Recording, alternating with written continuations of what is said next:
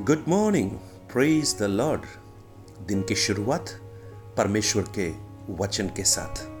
आज एक बार फिर इस प्रातकालीन वचन मनन में मैं पास्टर राजकुमार, आप सब प्रियजनों का दिल की गहराई से स्वागत करता हूँ। मेरी प्रार्थना है इस कठिन समय में परमेश्वर का अनुग्रह, परमेश्वर की सुरक्षा आप सबके, आपके परिवारों के, आपके साथ जो भी लोग हैं उन सब के ऊपर बनी रहे। आज हम मती रची सुसमाचार छ अध्याय, एक से लेकर चार तक वचनों को हम मनन करेंगे। मत्ती छ अध्याय, प्रभु यीशु। फरीसियों में जो व्याप्त तीन ऐसी बातें जो उनके लिए बहुत महत्वपूर्ण थी। यीशु ने उनका खंडन नहीं किया, लेकिन यीशु ने उन्हें आगाह किया कि उन कार्यों को जब करें तो किस उद्देश्य के साथ करना चाहिए? और कल हम प्रार्थना के विषय में देख रहे थे। आज दान के विषय में देखें। और कल प्रभु ने चाहा तो उपवास के विषय में। दान एक से लेकर चार तक वचनों को जब हम पढ़ते हैं, फरीसी लोग दान देना बहुत आत्मिकता का एक स्तर मानते थे। और वहाँ क्या लिखा है? सावधान रहो, तुम मनुष्यों को दिखाने के लिए अपने धर्म के काम ना करो। नहीं तो अपने स्वर्गीय पिता से कुछ भी फल ना पाओगे। इसलिए जब तू दान करे तो अपने आगे तुर ही ना बजवाना, जैसे कपटी सभाओं और गलियों में करते हैं। ताकि लोग उनकी बड़ाई करें। मैं तुमसे सच कहता हूँ, वे अपना फल पा चुके हैं। परंतु जब तू दान करे तो जो तेरा दाहिना हाथ करता है, उसे तेरा बायां हाथ ना जानने पाए, ताकि तेरा दान गुप्त रहे, और तब तेरा पिता जो गुप्त में देखता है, तुझे प्रतिफल देगा। अगर ये वचन उस समय के फरीसियों के दिल को चोट पहुँचा रहे थे तो इसमें कोई अतिशोक्ति नहीं आज भी ये वचन हमें चोट पहुंचाएँगे। क्योंकि ये हमारी बुद्धि के परे है।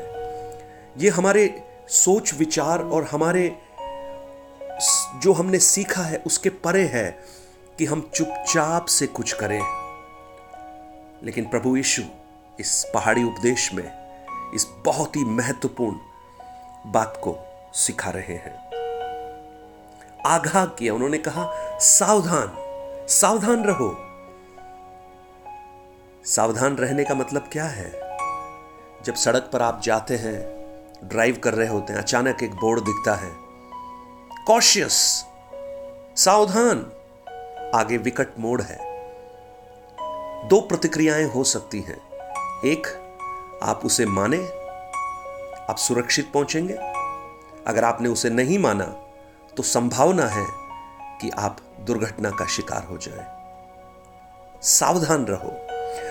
मनुष्यों को दिखाने के लिए कुछ काम ना करो। वहाँ उस भाग में लिखा है कपटी, जिसे हम बोलते हैं हिप्पोक्राइट्स।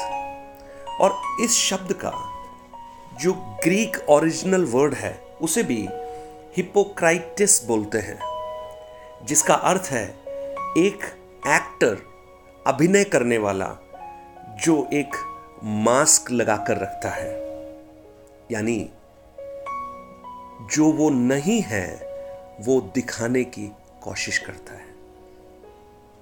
हम अभिनय करने वालों को देखते हैं।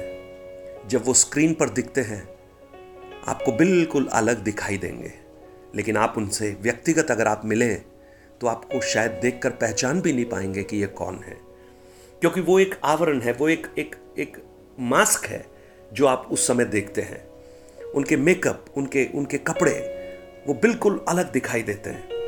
लेकिन यीशु क्या कहना चाहते हैं? कपटियों के समान अपनी धार्मिक रीति रिवाजों को ना करो।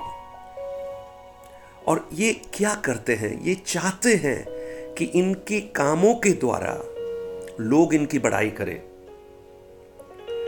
और वो जब दान करते हैं तो तुर ही बजवाते हैं। तुर ही बजवाते हैं? क्यों? जिससे लोग उनकी बड़ाई करें। आज तुर ही तो नहीं बजवाते। लेकिन हम सब कुछ शायद करते हैं, जो ईशु ने उस समय चेतावनी दी है।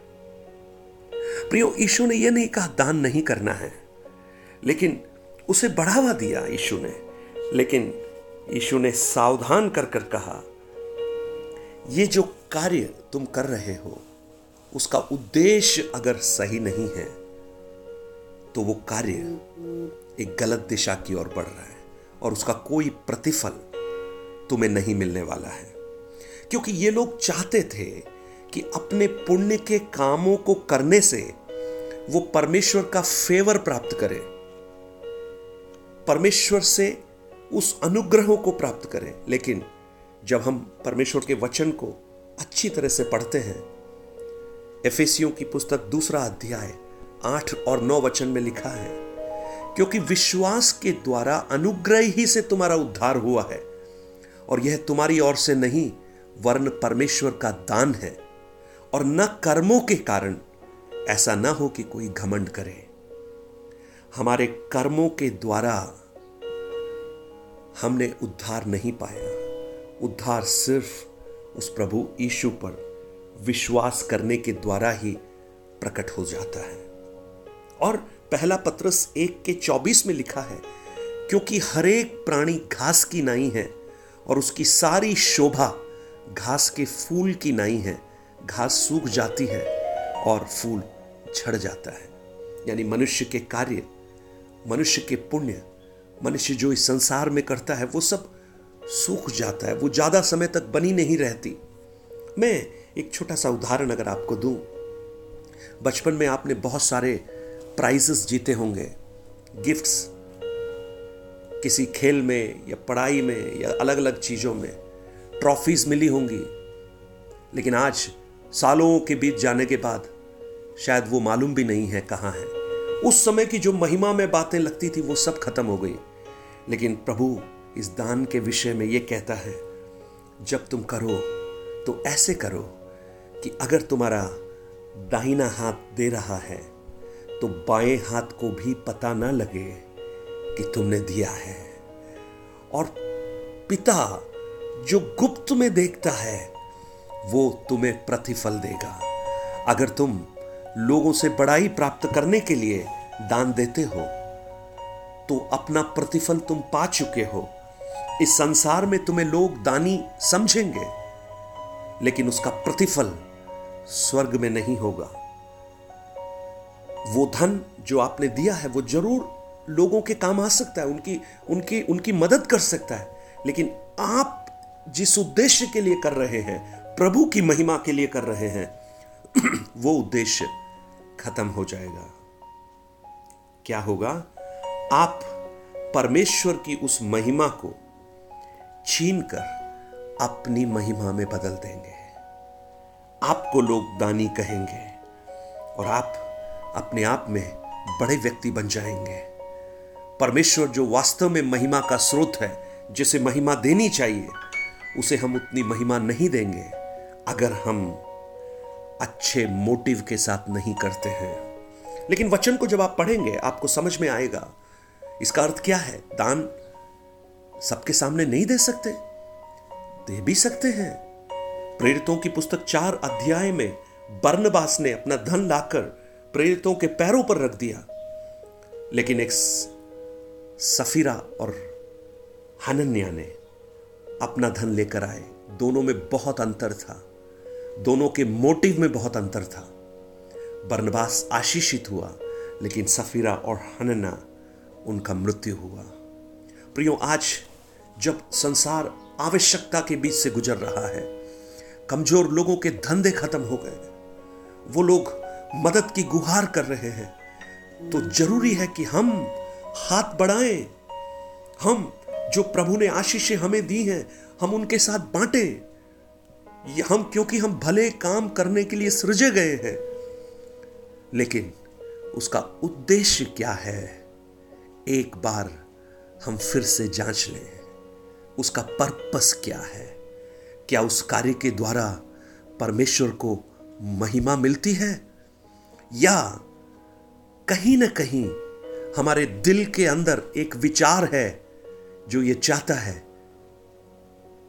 कि लोग कहें, मैं दानी हूँ। दान देने वाले का अर्थ यह नहीं है कि वो बहुत आत्मिक है। दान कोई पैमाना नहीं है नापने का, उसकी आत्मिकता का। क्योंकि संसार में आप जो बुरे लोगों को भी अगर आप देखें, जो डाकू हैं, जो चोर हैं, वो भी शायद दान देते हैं। प्रियो, हम इस विचार को गहराई से मनन करें। वास्तव में अगर आप परमेश्वर को प्रसन्न करना चाहते हैं तो आप कितना देते हैं वो महत्वपूर्ण नहीं है। लेकिन उसका इंटेंशन उसका मोटिव क्या है, वो महत्वपूर्ण है। विधवा की दो दमड़ी जब उस दान पात्र में पड़ी, दान पात्र नहीं हिला, लेकिन स्वर्ग हिल गया।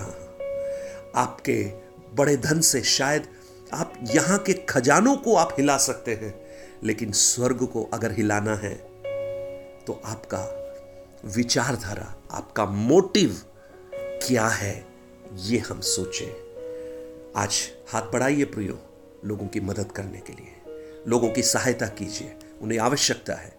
प्रभु ने अगर आपको दिया है तो निश्चित रूप से आप आगे बढ़कर इस काम में आगे बढ़िए।